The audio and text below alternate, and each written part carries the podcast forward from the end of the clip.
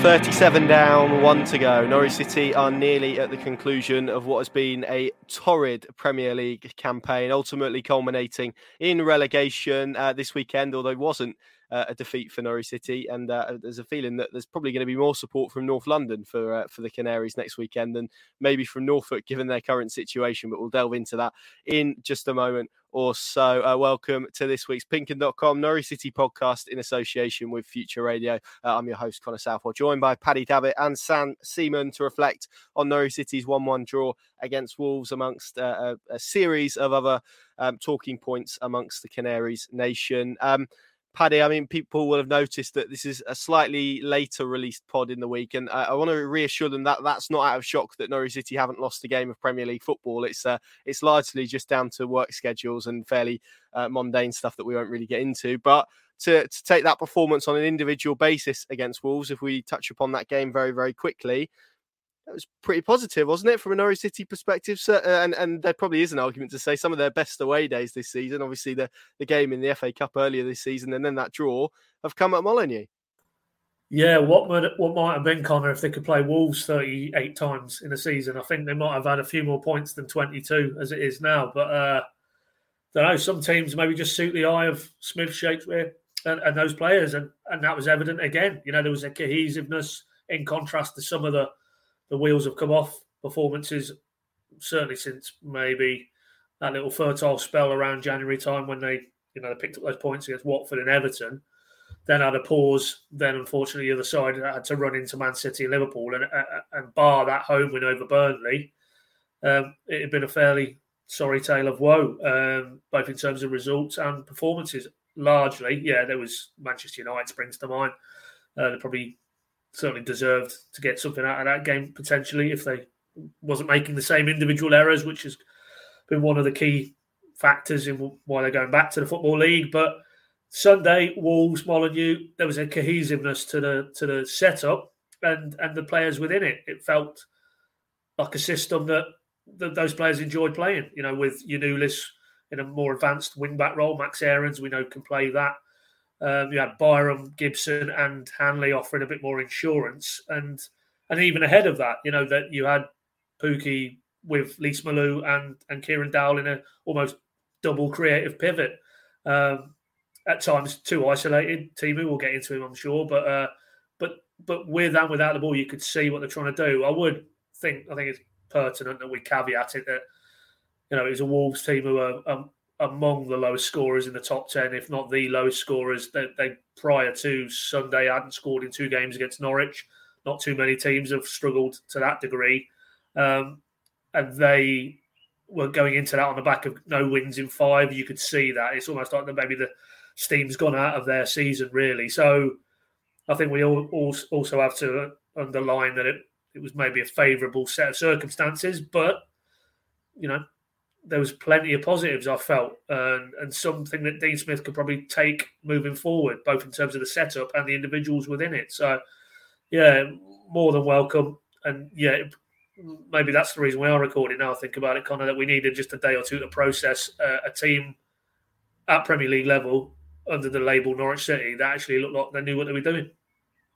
Yeah, I mean, I, I kind of spoke about it um, in my in my verdict after the game how it it was quite rare, and I think I, I made this point quite a few times to see a Norwich City team with a game plan actually executing that game plan to some kind of of semblance or some kind of um, credibility, maybe even because I think even we saw at, at Leicester um, a, a, week prior that Norwich City in the first half did look like that, but it's it, it, was that inevitable crumble that we saw in the second half, that soft underbelly that's been exposed um, all too often, which is uh, has maybe been concerning. And there was a period, Sam, where Wolves sort of just after half time, they obviously came back into the game through Aït-Nouri. We're going to discuss Teemu Pukki in a moment, but um, it, there was that situation where Wolves were knocking on the door, they were putting pressure on, and, and you felt like it was one of those periods where Norwich City would begin that almost. Uh, I've used this expression a few times, but almost that England Test style batting order collapse um, that, that we've seen in recent games. But that didn't happen. Do you think that's largely down to this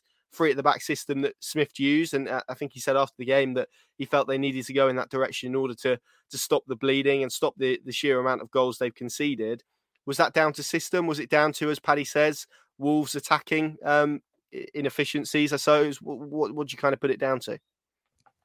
Yeah, I think it was one of the biggest surprises for me on the afternoon was the fact that after Wolves got that goal, they weren't able to then just easily play through Norwich as has been the the way so far. You know, as soon as that first goal goes in, you feel like that's sort of it, and and things are only going to get worse from here. So I was surprised to see that. I think in terms of the reason, um, Dean Smith has been quite clear the last few games that he feels like Norwich are much better when they've got something to cling on to, and I just wonder.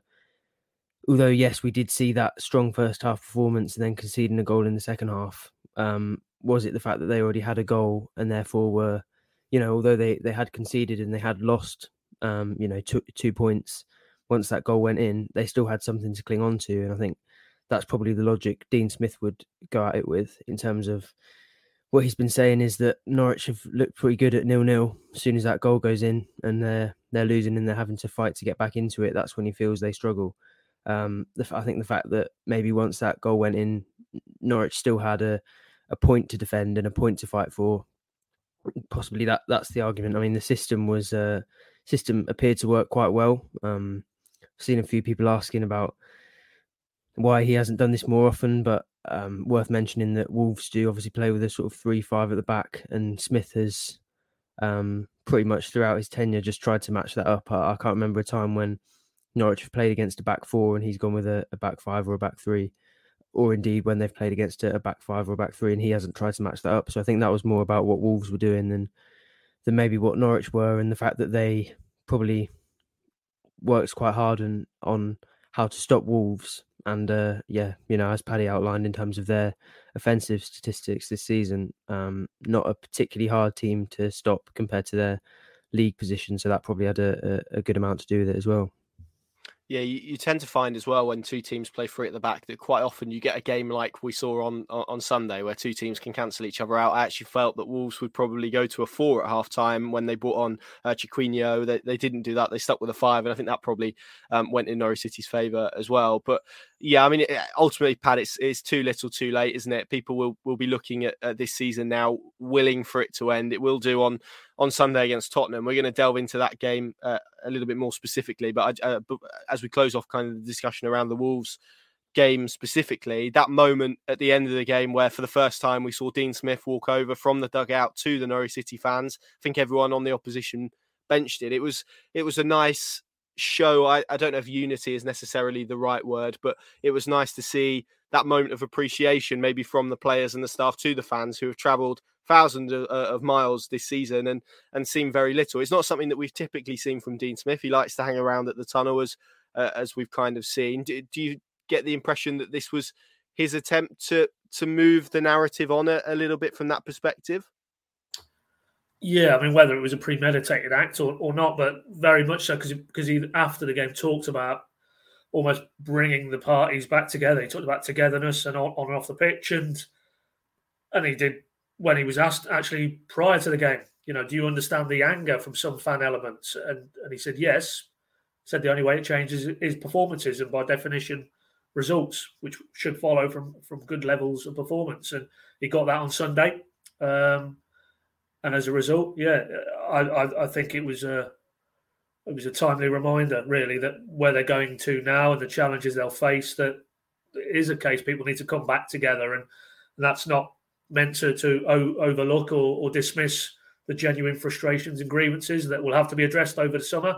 Absolutely, but fundamentally, you know, it's going to be a lot easier to do what Norwich is striving to do now if fans, players, coaching staff, other elements are, are all singing from the same hymn sheet, essentially, which has been the great strength in the two championship title wins hitherto under Stuart Webber. And, uh, you know, worth pointing out that those away supporters did, you know, acknowledge Dean Smith as well in a very favourable fashion. You know, they, they can probably see a guy who's had to front up, certainly of late, and, and take a lot of the, the brunt of, of the frustration, the anger in some elements.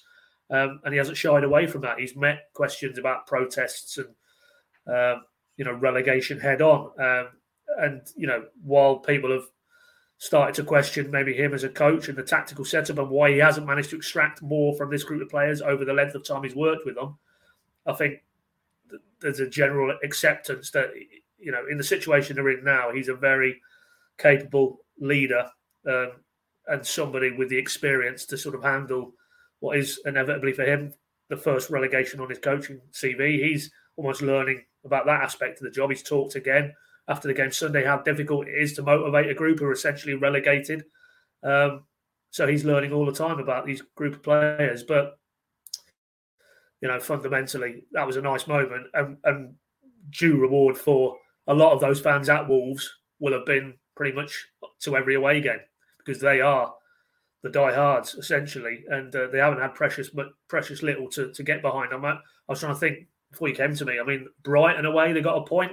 I, I can't remember much since Watford really, probably when they won at Vicarage Road. It's been thin gruel um, for if you're an away supporter following Norwich this season in the Premier League, and uh, at the very least they deserved a performance and they got a result as well. So, you know, it'll be interesting what the fan reaction is this Sunday at Carrow Road against Tottenham. Um, but yeah, no, there's there's no disguising the fact that that was a step in the right direction. But to take Dean Smith at his own measure, it'll only build from there if they can follow up what they did against Wolves, against Tottenham, and probably more importantly then at the start of next season. Um, because you know, if not that frustration and anger, that'll only build. I think if, if there's no discernible signs that this is going to be different.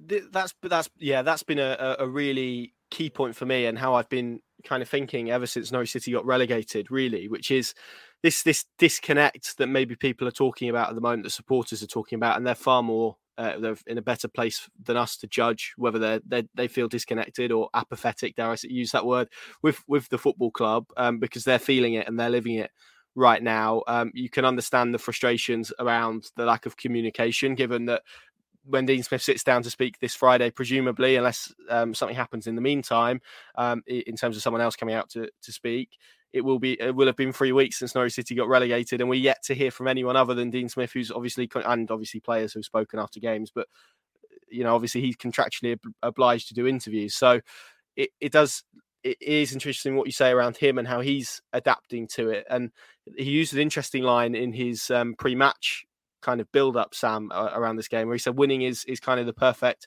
sticking plaster, and uh, and that's true. And there's been an element uh, to me where I've been thinking about this, where you think this anger, this disconnect, is is that just something that can be healed by winning games in the championship? Is it as simple as that, and then it will subside, and people will forget about this season and look forward to another promotion campaign, or is it is this something that is a bit more long term? And ultimately, we, we won't know. I'm not going to ask you that question because we don't really know the answer to it at this stage. But it, it is essential that irrespective of what happens from here in terms of playing squad, in terms of people coming out to speak, that they do bring supporters with them. And at the moment, I guess supporters' criticism of Norwich City as a football club before this moment on Sunday, where obviously everyone went over, was that that they don't necessarily feel like they have been brought along on the journey. They don't necessarily feel like they have had the answers to really pertinent questions um, that that they want to be asked at this moment in time. So I guess the question is moving forwards, which is inevitably what we have to do given that Norwich City have very little to play for. Healing that disconnect has to be at the heart of everything that Norwich City hope to do this summer. Yeah, absolutely, and I think they've they've probably got two objectives next season in terms of you know obviously getting promoted will be the number one, and it'll be quite significantly the number one, but probably more than ever, um, there's a a priority in terms of bringing the, the fans back on side and establishing an identity. I mean, the last time they had to do something like that in such a drastic way was probably when Stuart Webber arrived. So it'll be interesting to see how he handles that expectation and, and that desire in sort of a, a, second phase of his his time at a club, um, because I don't believe he's been in that situation before. So it'll be interesting to see how they handle that. Obviously, Dean Smith, in terms of the identity, has a a big amount to you know his he has a big hand in that in terms of what he chooses to do with the team selection and the setup and a big criticism of his time at Norwich. And you know speaking from my point of view I've I've found it difficult to criticize the results because it's clearly a group of players that isn't good enough for the Premier League. And um but he is in control of what he wants that team to look like and, and tactically how he sets them up. And we're still I would say no closer to knowing what a Dean Smith team is now than than we did when he arrived. To be honest, we're still trying to sort of hold on to, to scraps and, and try and work out things from clues, and, and that's not really enough at, at this stage of his time in charge of the club.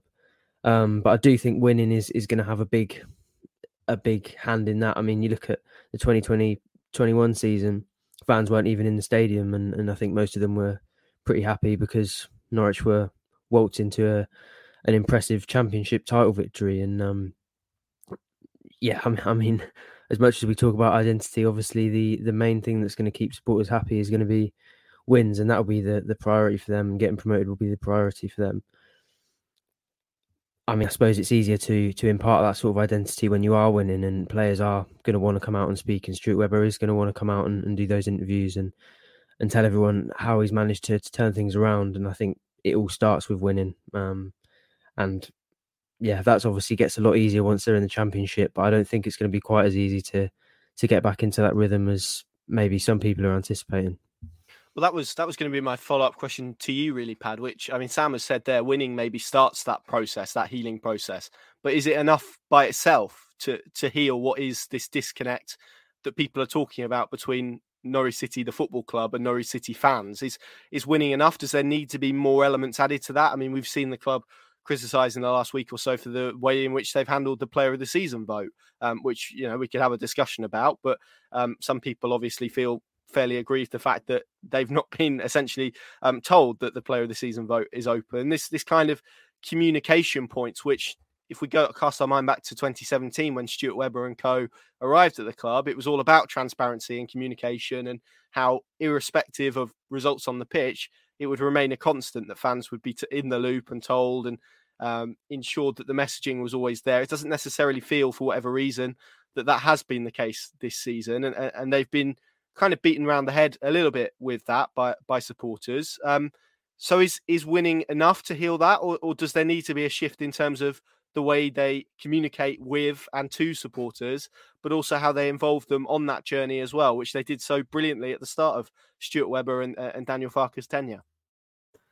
Uh, well, ultimately, I think on the point of is that enough? I think only a, a fan really can answer that. Uh, uh, probably not for me to, to because ultimately you're asking somebody who who supports that football club are they happy if it was just about winning games on the pitch or do they want more from their club and as as you rightly say when Stuart first came in that's how it was to be portrayed and and a lot of what they have done has been about the community and um, you know my mind just popped into my head you know during the height of the pandemic you've got the two kit men there going out and delivering whatever it was you know food parcels or supplies or whatever and Christoph Zimmermann, I remember you know, he went out and, and was knocking doors and delivering medicines and things like that. And they're just two things that popped into my head. But but you know, there was that element to what the club was about. That it is about being rooted in its community and understanding its fan base, um, and not treating them as a customer uh, and as, as, a transactional re- relationship, but as you know, we're all in this together. Essentially, uh, to, to, draw it back to, to, you know the scenes at the final whistle at Wolves and and just on the transparency point, yeah, that, that has been lost somewhere along the way. Um, how they came in, how Stuart Webber set that tone, that cultural tone, that has been lost. And you probably need a lot longer than uh, the podcast we're on now to sort of maybe digest or, or, or, sort of dissect why why that has the case. Is it simply just failing as they do so graphically at Premier League level under this uh, model, essentially, with these people driving this model? Is it just simply that? Is, is there something more? Is there something deeper? Um, you know, the, the, there is a, quite an in-depth discussion to be had on that. But fundamentally, as I say, not a fan, but if I see a team on the pitch who are winning a lot of games next season at the right end of the table, you would think as a result uh, that the style of play would be one that you could row behind. I think that, in my opinion, in my where I'm coming from, that would placate a lot of supporters but ultimately, if that then led to back to the Premier League for a third time under the same individuals at the very highest echelons of the club, and a third se- season following the trajectory of the previous two at Premier League level, we'd be back here again with the same questions, the same accusations, the same frustration. So, you know, it's all, you know, as Stuart Webber has talked about in the past, it's the infinite game. There isn't a finite point where you can stop stop the the merry-go-round and then take a measure, and then that is representative of the whole under Stuart Webber at Norwich City in 2017 onwards. There's been very, very brilliant phases, you know, some tremendous stuff and on, on and off the pitch. You know, it doesn't help when they're not able to win games, but what, what's happened at Colney is transformational, and, and that will be for, for, for, for generations of academy players. Now will reap the benefits of that. That's all that mid to longer term outlook that Farke and Webber used to trumpet, and that's all the positive aspects of the legacy. But fundamentally, a lot of the angst, a lot of the frustration right now is being filtered through another team, another squad, another recruitment cycle that has been palpably failed uh, in terms of getting them to even a position where they're competitive in the Premier League. You look at the points differential between them and Watford and the other 18 clubs. Um, you know, they're 10, 11 points off being even competitive, even being in that discussion for who's going to go down now between Burnley, Leeds, Everton, um, which, you know, fundamentally is a failure. It's a failure of the recruitment. It's a failure of the squad build. Um, and uh, and it comes on top of a failure of similar proportions in 1920. And of course, we all know that that was probably ahead of schedule. They didn't have the finances to go and get the player they wanted. But this time around, they had the finances relative to Norwich. They also had the lessons that they should have learned from two seasons ago. And I think, really, for me, that is that is where a lot of this frustration and anger uh, and sense of something has to change. We can't be back here again 12 months from now, yes, basking in the glow of a third promotion, which would be some achievement. If Norwich were to follow up two title wins with a third consecutive championship promotion, again, you want to look at legacy. If Stuart Webber's still at the helm, that's that goes in the positive side of the ledger. But if it's then the precursor to what we've experienced this season, what we experienced two seasons ago, then you know all the engagement that they want to do in the world and all the transparency and communication i don't think will address that. Um, and i did see something i didn't actually click on it but they did put a tweet out i saw the club that is uh, a day or two ago about fan engagement and about something about supporters charter. So must confess didn't actually click on and, and read what that was about but is that a signal that they want to move in that direction where they want to be again seen whether they would disagree or not? But the perception is that they're not collaborative they're not communicating well with their fan base, irrespective of, of media. Um, and maybe that's a step in the direction of acknowledging that and trying to do something about it. But fundamentally, for me, um, until it's right on the pitch and the squad and the head coach, then you know anything that they want to do in other areas, I think, is a secondary consideration. It now has to be very much about getting this right for next season. We live Norwich City. The build-up the passion, the drama, the last minute winners, the debate. That's why we've created Pink Un Plus. The app that takes you beyond the headlines. With exclusive columns, blogs, podcasts, and videos, we've got you covered. Subscribe today. Pink Un Plus. Stay ahead of the game. Download now on the App Store and on Google Play.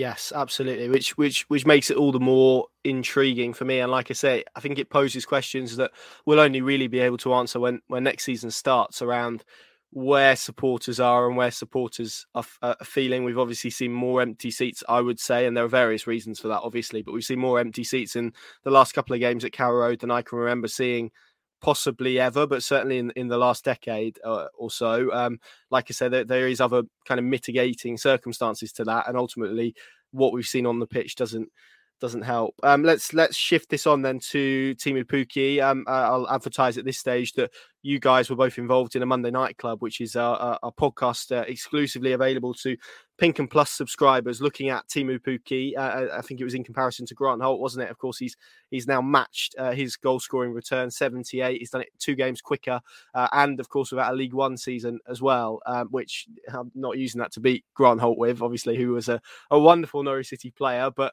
those were the circumstances he was in. But worth noting that Teemu Pukki has done it in the top two divisions as well. Um, Sam, it was it was a trademark Pukki goal really on Sunday. It was one where he almost sort of caught the keeper out. One that was maybe um, typifies him really, which is based on intelligence, based on m- really good movement as well. I thought he, he gave Conor Coady an absolutely torrid afternoon. He was he was took off at half time as well, wasn't he? But in terms of Teemu Pukki as a player, as someone who who scores goals for Norwich City, as someone who is a free transfer, some footballer, isn't he?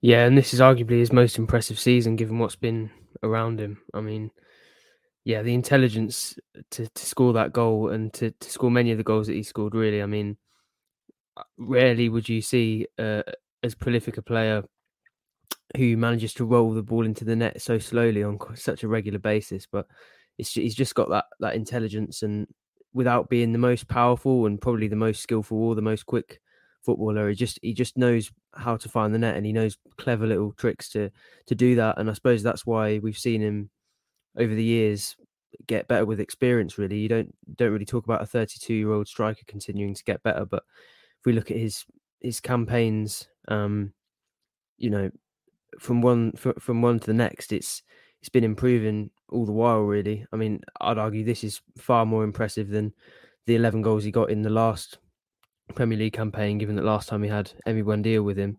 And uh, yeah, on on the the Monday Night Club podcast, I I used the comparison of a sort of younger um, kid in a Sunday league game who's maybe grown up a bit faster than the rest of the kids and just gets given the ball on the halfway line and told, you know, beat these five defenders and score a goal for us. That's what Teemu Pukki has to do every week against Premier League defenders, and he still managed to to do it on a pretty regular basis. So um, yeah, I mean, it's just done unbelievable things for Norwich week in, week out, really. And yeah, looking back at the, the points total and the results of this season and, and quite how poorly Norwich have done, just highlights what an unbelievable player he's been and, and what an achievement it is to score 11 goals in this team. Um, I thought it was actually probably as, as far as I can remember his best performance of the season on, on Sunday, actually. And um, yeah, just highlighted everything that he was about, especially with that goal. Yeah, I mean, uh, again, we could we could delve into all kind of statistics. I spoke to Teemu Pukki actually in the in the Molineux tunnel, um, and and he kind of was asked the question about whether this season, or he was happier with this season's return compared to essentially what he did in the Premier League two years ago, which was 11 goals. and he said that actually a target he set that he set himself was to score a bit more consistently. Obviously, he had all 11 goals by January in the last Premier League campaign. He's obviously done that uh, more consistently. And like you say, Sam, with with probably not a lot of service. The fact he is also Norwich City's top assister says that he has had to be his own, well, not his own supply line, but he's had to be Norwich City's supply line as well. I mean, his goal goal involvement percentage, sixty-one percent. That's higher than any player um, in in the Premier League, obviously relative to the amount of goals that Norwich have scored. Norwich is so reliant on him, Paddy, and they're so um, essentially, if, if, if an opposition team stops Teemu Pukki from scoring, quite often they stop Norwich City from scoring. That's clearly a, an issue that, that Dean Smith will have to address in the summer and uh, moving into next season. Obviously, providing Pukki is is here, which we'll get onto in, in a moment. But w- would you agree with with Sam? Is this his most imp- impressive, I suppose, season in Norwich City colours, simply because of the circumstances and the lack of creative, well, creative presence that he's had around him, really? I think that's fair comment. Absolutely, yeah. I mean, the two championship seasons, um, he's got the Argentine maestro pulling the trigger, and then you know, even in the Premier League, you know, there was a, there was some really nice link ups with Cantwell early doors in that season, and and he wasn't really the same player when he got the broken foot. I think it was from memory at Leicester around about December that season, um, and you know, this season, I wasn't aware he was the top assist maker as well, but while you were saying that, Connor, I'm just having a look down just to graphically underline what we're talking about. Kieran Dowell, one Premier League goal, 18 appearances. A player who you would firmly bracket in that creative category should be adding goals, should certainly be adding assists. Um, I'm scrolling down here. Pierre Lees-Melou, 32 appearances in the Premier League, one goal. Not good enough. Mathias Normann, okay, slightly deeper, but we've seen the quality that he's got on the ball. 22 appearances in the Premier League, one goal.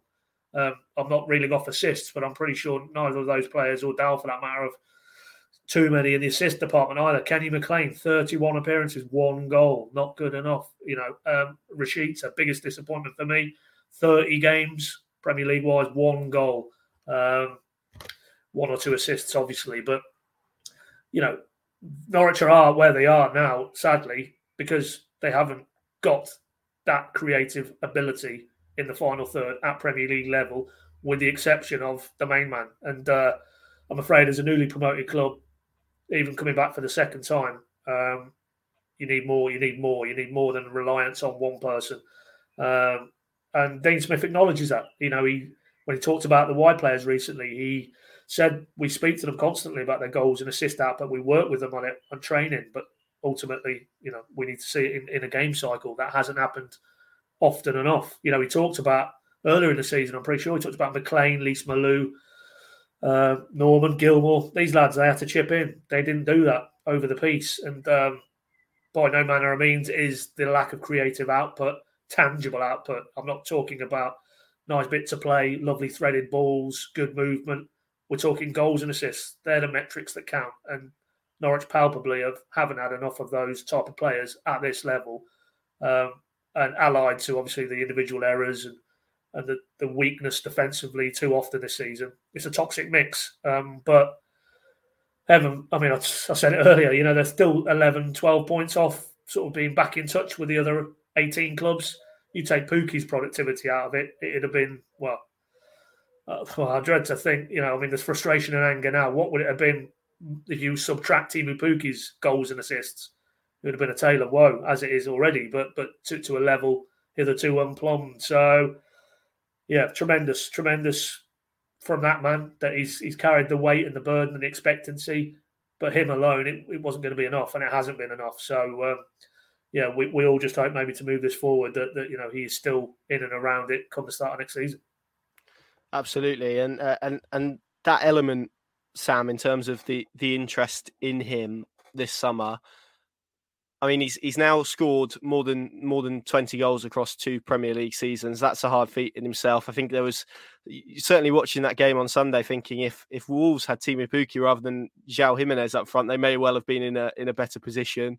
He's um, I mean, you, you look at some of the company he's keeping in terms of the Premier League um, goal scoring list. It's incredible for a team that's been as poor on a in an offensive perspective as as Norwich have been. There will be clubs inevitably this summer who are looking for a striker, who are looking for that natural finisher with really good movement, someone who works really hard, and and undoubtedly Teemu Pukki will feature on a shortlist of some club somewhere. Um, and it begs the question really you, can you foresee a situation where even though Norwich have obviously activated this option that they've got in his contract, where Norwich City are kicking off in the Championship next season, and it isn't Teemu Pukki leading their front line. I can't really, but purely because I think he's worth way, way more to Norwich than whatever they could get from any buying club. I mean, obviously, well, that sorry to jump in again, but I, am going to have to ask you in terms of what what sort of fee would you think it would take for for so like we said 32, so not necessarily got age on his side. I think if he was 26, 27, this this discussion would be very different, right? Yeah, I mean, if he was 26 or 27, there's no question he's probably he's probably going for 20, 25 million, and that's probably a good good deal. And Norwich are backing themselves to replace him with some decent Championship quality for a much smaller fee, but the fact, unfortunately, is that they're not going to get near that figure for a 32 year old. And they're probably also not going to be able to find a striker that's anywhere near as good at championship level with their, their budget. I mean, they, you know, I'm not trying to discredit their, their work, but they did sort of strike gold when they signed him on a free in the first place. As good as, as good at recruitment as you are, you just don't get that lucky that often. Um, and, I think they would have to invest a significant sum of money to guarantee them championship goals, and they're not going to get that sum of money for a, a 32 year old that's just been relegated, unfortunately. So, for that reason, I, I, do see him sticking around. He doesn't seem like the sort of character that would kick up a fuss and, and try and force his way out. I think there'll be more of a discussion to be had if he continues his his form. There'll be more of a discussion to be had next summer, especially if Norwich don't end up getting promoted but for now, I just I just don't really see it being worth it for for either party. Obviously, if you're looking at the sort of financial aspect as well for Pukki, he's obviously on a decent championship wage because of that that clause that meant he's he's basically going down with his Premier League wage. Um, and yeah, and I just don't I, I don't see how it, it works that well for either party. You know, he's got a, a young family as well. Probably doesn't want to move them. So yeah, I, I probably do see him at, at Norwich, kicking off in a Norwich shirt next season. Um, although, yeah, like you say, if he was a 26, 27 year old, it's probably a, a, a very good fee if you look at the sort of money that the likes of Ollie Watkins went to, to Aston Villa for. That's sort of 30 to 35 million, and he hadn't even played in the Premier League at that point. So, yeah, if he's that sort of age, it's probably an enormous fee, and the Norwich are, are loving to collect that. But yeah, it's not going to get close to that, and I do see him in a Norwich shirt next season.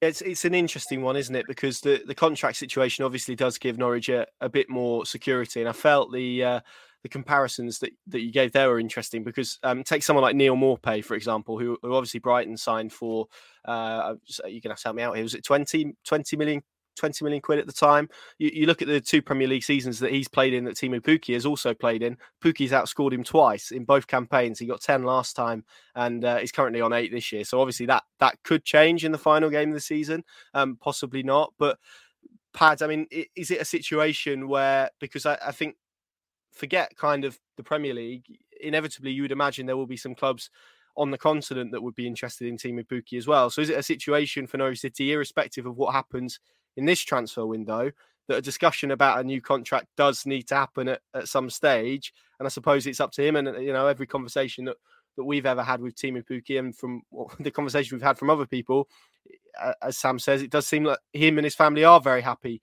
in Norfolk, but you, you never really can can work out for sure what's going to happen uh, at the start of a transfer window. So, is it a case, even though this option has been activated, that a conversation with Teemu Pukki will need to be had about a where he sees his future, but also about the pro- possibility of extending his say even further? If not, we're in a situation 12 months' time where Teemu Pukki could walk out again for free.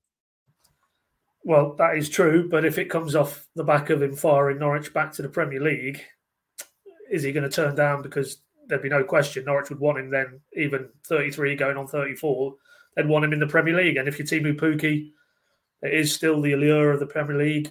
I think he'd, I think he'd accept another deal beyond that. So that scenario doesn't concern me, but ultimately, you know, we're talking about a lot of this pod has been about repairing bridges, the the engagement levels, that sense that we're all in it together.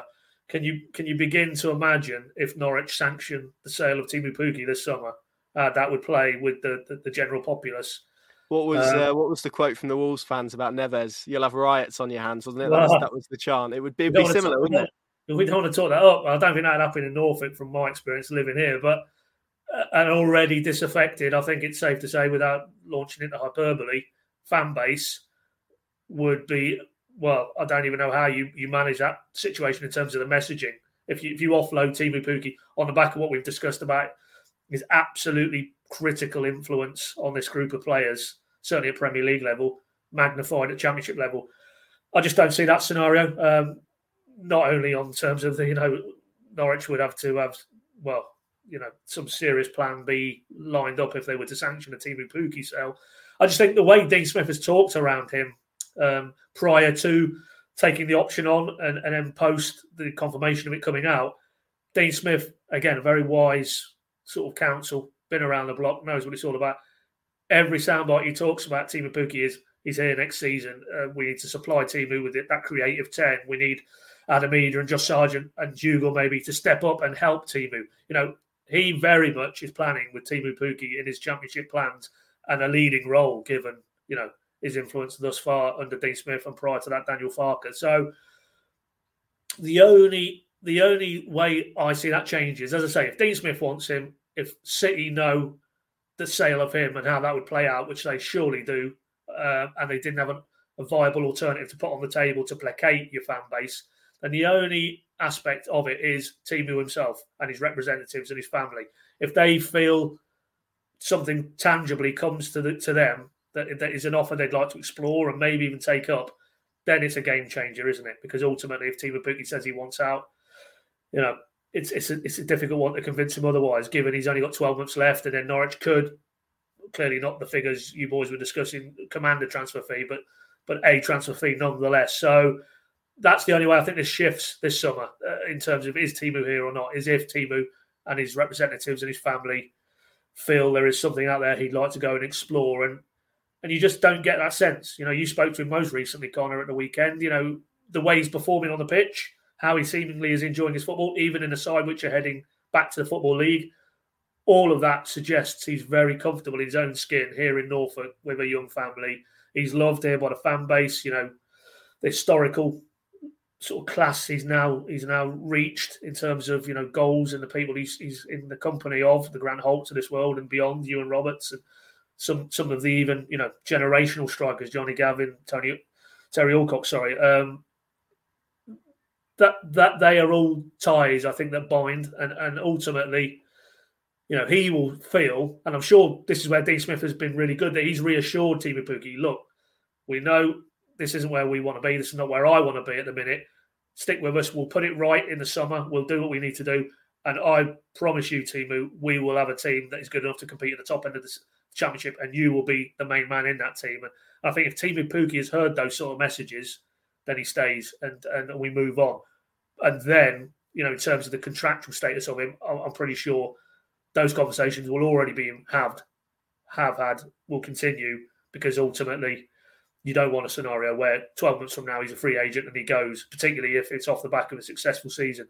I think you try and if if he's still showing he's, he's there's no diminishing of his powers next season, early part of next season, he's still scoring goals, he's still pivotal to our Norwich play, then you tie him down longer because as Sam Riley says, you know, there's not too many Teemu Pukkis about, certainly in Norwich's price range.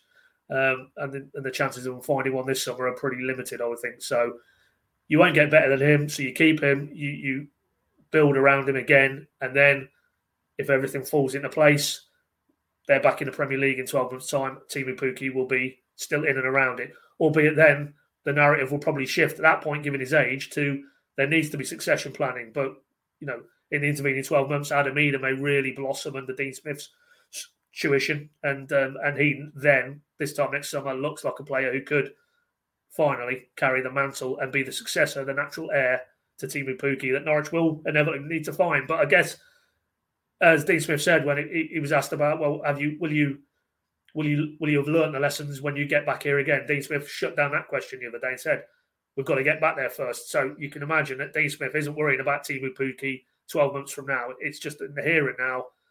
How do I amass a squad that is good enough to get us back out at the first attempt? And the question mark there at the top end of the pitch is very firmly you keep Teemu Pukki. Yes, absolutely. Um, and we'll we'll end this this debate on on Teemu um, because you know, contrary to popular opinion, we do we do like to be positive every now and again on this on this podcast. So, Sam, let's let's paint a picture where, as we said, um, theoretically, Teemu is is still at the club next season, which we obviously very much hope is is the case.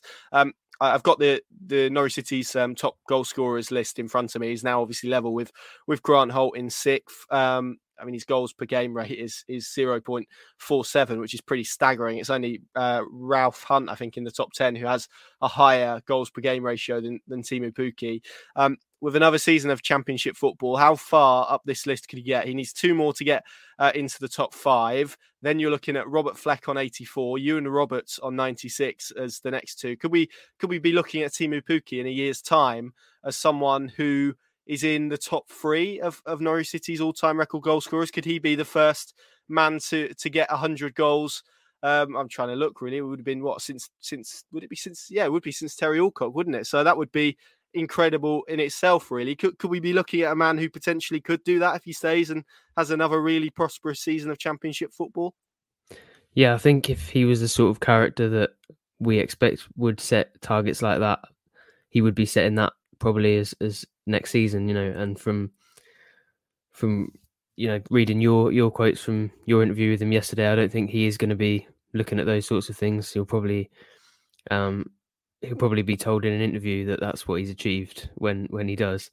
Um, but yeah, I think that's what he's he's got to be looking at. I mean, it would be what it'd be 22 to get to 100, and looking at the the rates of scoring he's got in the championship before, 29 and 26 even with a little bit of room for, for decline, if we're considering the fact that he's going to be 33 by the end of the season, I think that's a, a realistic target. I think whether he achieves it or not is probably going to be down quite a lot to Dean Smith and Stuart Webber's attempts to to set up a team that's going to provide him with the chances and the service that he needs because they haven't they haven't this season. I mean, you know, as as we discussed earlier, he still managed to score eleven goals, and you know maybe that suggests that even without a, a new creative player or a new system that's going to provide him with chances, he might be able to score a few. But I, I don't think that's necessarily totally sustainable. So I would say a lot of whether whether he gets into those sorts of brackets and whether he catches up to the likes of Iwan Roberts is going to be to do with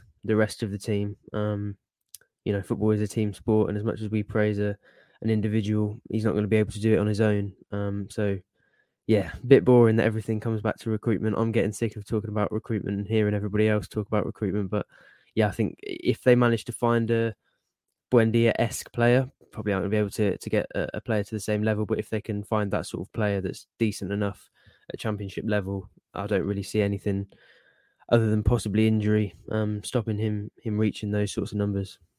Yeah, it would it would it would be incredible, and uh, like like you say, just just very quickly, a very very very big summer for for Norwich City's recruitment department as well. But we, we don't need to delve into that into any more detail. I mean, one word, Sam, Teemu Pukki, player of the season for for you. Absolutely, Paddy, same for you, I'm guessing. Affirmative. Yeah. So so uh, let's let's actually um, do the top three then, because I think uh, for me, first and second are relatively straightforward, but third, I'm really really struggling. I mean, it remains to be seen if if we if we even find out who finishes second and third in this in this vote. But Paddy, to, to throw it to you, I mean, who, who would you have as your second and third under Teemu Pukki? I mean, for me, it's it's probably Grant Hanley, but I must admit, I'm I'm probably really struggling now to to fill that third place spot. Um, I don't know about you. Uh, well, absolutely struggling. I mean, yeah, Han- Hanley second, um, and then I mean, well, I mean, it, I, I, genuinely wouldn't put forward a third if I'm brutally honest. I, am looking down the list. Sam Byram. Well, uh, yeah, you say that. Well, 10, 10 appearances, ten appearances, ten starts. Is that a wide enough sample? It's the narrative, though, isn't it, around it, and the fact that he's he's got back well, to playing, and, and the level that he's got back playing too. I suppose. I mean, uh, Grant Hanley did it. I think in his first season, he only played half a season of football, didn't he, and came in the top three. So well, yeah, but that's double the games that Sam Byram has. I mean, yeah, I wouldn't dispute. I mean, I did think Byram, and then I discounted him because it's ten games. You know, that's. I mean, therein lies. You know, if Sam Byram can make the top three after ten starts in the Premier League, you've had a bad season if you're a squad. So, but in yeah, I mean, that's a very good point. You know, in terms of a guy who pretty much didn't kick a ball for 22 months, really question whether he'd come back certainly to the level he, he's reached this season. And now throwing it forward, you've got Sam, uh, sorry, Dean Smith talking about him as captaincy material and, and, probably the most surprising player that him and Shakespeare encountered in terms of their opinion of somebody, and then when they actually got to work with him. So that's a fair shout. Yeah, I think. you, But you know, third on the list of three in a team who got relegated is. I don't think it's one he wants to be clearing out a part of his mantelpiece for. If I was him.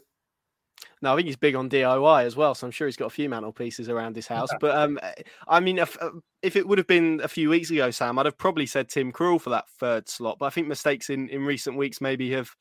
Well, he's obviously out of the team now, and that we, we haven't even had that debate around goalkeepers. Maybe that's one we'll say for next week's pod because I think it will be quite telling if Tim Krul is uh, is put into Norwich City squad for Sunday's game, and maybe the the narrative of what we can read into that or not, as the case may be, um, ahead of the summer. But Third place for, for you, Sam. Presumably, you agree with Hanley in, in second. I mean, you've put Sam Byram forward there. Brandon Williams, I suppose, is someone else who's who's been spoken about. I don't necessarily really see that. If I'm if I'm being if I'm being honest, would you throw any other names into the into the mix for that third place spot? Yeah, I think Krul and Williams is a similar story, really, isn't it? Not that either of them were pulling up any trees, but it's a, a sort of semi-promising first half of the season, followed by quite a few errors and, and quite a sour ending. And I think, yeah, Krul might even have been in the mix for for first. Probably not. I mean, nobody was ever going to challenge Pukki, given what he's gone on to do. But you know, there is a quite a regular occurrence of the goalkeeper getting it when there's quite a dismal relegation. Um, I think maybe out of sympathy for how often he's he's had to pick the ball out of his net, but yeah, it's difficult to to find more more names to throw into the mix. I remember a time when sort of the uh, by canvassing social media, you might think Williams was actually the favourite for for player of the season, but um, um, yeah, I mean that's that's not not trying to be too harsh on him, but that's how far you know a, a young enthusiastic English player that doesn't mind a slide tackle. That's how far it gets you when a, a team gets 22 points, isn't it? Really? Well, I mean, we'll see how many they get against Tottenham, but yeah, I mean, I suppose that's the headline, really, isn't it? That that we're saying Sam Byram is the favourite for third place uh, based on 10 games.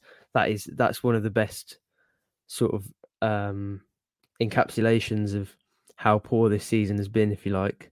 That a player literally 10 starts and a lot of them out of position. Um, that that's a player we're talking about for the third best best player of the season, and second is a, a centre back that's I don't know the, the exact number of goals they've conceded, but conceded an enormous amount of goals. I mean, yes, it's not not great, is it, as as a, a reflection of how the season's been? And I'd love to be able to answer your question, but I'm genuinely struggle, struggling to throw more names into the, the hat. Really, yeah, every every name I, I think of even suggesting feels like um, it might damage my journalistic integrity if I put it out there. So it's a difficult one, really. But yeah, this the nature of this discussion discussion really shows how how poor they've been this season, doesn't it? Yes, it does, and uh, I think you're right. I'm probably on board with Sam Byram actually after after that, but I must admit, uh, as we said, it's what ten starts, four different positions for him. So um, there we go. Although I think he's going to, if he can keep himself fit, of course, which is the caveat to any conversation around Sam Byram, it does feel like he's got a rather prominent role to play next season, which in the Championship you you would ex- expect him to to really excel in. And um, that probably brings us nicely to to the end of the pod. I wanted to, to chat a little bit about uh, an event that we're hosting next week at uh, Epic Studios in Norwich. It's going to be me, Paddy Davitt, but probably uh, more pertinently, Chris Sutton is going to be joining us as well. Um, if you are a subscriber to the Pink Un Plus app, you can join us for free uh, as well. Um, we'd love to see you there. It's going to be a discussion around this season. You can put your questions to Chris, and I suppose you can ask me and Paddy a couple if, if you'd like as well. Although I don't think we're, we're probably expecting too many with, with Chris in the room, but it should be uh, it, it, should be good. It would be nice, Pad. I'll, I'll throw it over to you really to to see people there after what's been a really torrid season. We're going to try and probably move the conversation to be a bit forwards looking as well, but inevitably we, we will chat about the season that's been. It's uh, it's a couple of days after the Spurs game as well, isn't it? So it's a nice way to kind of bookend the season. Well, hopefully, yeah. I mean, they, I don't as long as they don't think we're in a representation of the football club and that they can sort of um, you know beat down on us. I don't think for one moment that would be the case, but they'll, they'll it'll be good. It will, will be good, and it does feel a long while. I mean, we've kind of even prior to launching the app, you know, we talked about these type of live events and, um, you know, trying trying to be in rooms with, with supporters because obviously a lot of what we do as we're doing today, you know, it's kind of us talking amongst ourselves almost, and you know, it's nice to get some informed opinion for a change as opposed to what we spout. But uh, yeah, no, I mean, obviously, Chris Sutton, we, we all know he's a very forthright, uh, opinionated individual in terms of his general media work. Um, but you know, with his with his Norwich connections, um, to get his insight and his take on both this season and maybe, yeah, as you say, to, to want to move it in a more optimistic direction, what comes next, and then beyond, uh, you know, that, that should be a great event. And uh, hopefully, if it goes reasonably well, you know, the first of, of many such events. And um, you know, as you say, Connor, if you're a Pink Un App subscriber now, um, you just need to, to go into the app. There's a pinned story, and you click on that, and you'll, if you haven't already done so, there's a there's a promo code, so, so that will you know get you free ticket for next Tuesday, the 24th, Epic Studios in Norwich. Doors open six, event starts at seven. Um, but I mean, I'll, I'll, be brutally honest. Obviously, this this podcast goes beyond the sort of boundaries of the Pink Un app at present. I mean, if you are not a subscriber, uh, take out the, the one month free trial, um, which is easy enough to do. There's there's a link on the pinkun.com free site. Um, it's there permanently, so you just have to find that and uh, take out your month's free trial, and then you qualify to attend that event as well. So um, what's what's to lose? You know, uh, a night in the company of you, Connor, firstly, but also Chris Sutton. You know that those events don't come along all that often. So uh, as I say, if you're not a subscriber, go and download it and you get the added benefit, of course, not just next week, but you get a month's worth of what we do on the app, and you know, you never know, you might like it if you've not already consumed it, and, and sort of the the cleaner look to it and feel to it as well as a platform. Uh, we're pretty happy with how it started six months in, but we obviously have plans to, to move it on and um, you know come and have a look if you haven't already done so. So it's a win-win. What what have you got to lose? What else would you be doing on a Tuesday night in Norwich? Is my question to you boys. Um, well, for me, it would be sitting at home in my slippers, really. But then that probably says more about my, my life, to be honest. But I mean, you're absolutely right. And ultimately, we want to do more of these in the future. And the only way to do that is for people to, to come along and to, to help us with them. So hopefully, I'm sure plenty of people listen to this podcast, and hopefully, we'll, we'll be able to see you in the flesh. And it'll be good to meet some of you and, and get your Norwich City opinions as well. So, uh, as Paddy said, uh, details for, for tickets, which you can get for free as a Pink 'Un subscriber. Um, we didn't tell you about the cheat code uh, in case anyone asks, but you can obviously take out a free trial and do it that way as well. Um, and that's that's the best way to to see you there. So uh, hopefully we'll see as many of you there as possible for our end of season event and hopefully by the maybe the next one as we maybe look ahead for for next season possibly um, will be a, a, little bit more positive as well um, boys, thank you very much. Thank you all very much for listening as well. Of course, we'll be at Carrow next weekend for the uh, for the finale of uh, of this wonderful Premier League campaign for Norwich City against Tottenham. Feels like um, we might have uh, might be more Norwich fans from North London as as I started the pod with than uh, the, the, than in Norfolk or maybe more more interested in the outcome of the game. But uh, it's going to be interesting nonetheless. Enjoy the rest of your week um, and enjoy your your weekend as well. Hopefully the weather is as nice as it is today. It's absolutely boiling uh, in Norwich from where I'm sat, but maybe that's just because I'm sat right next to a window, which is not particularly helpful. Um, but there we go. Thank you very much for listening. See you soon.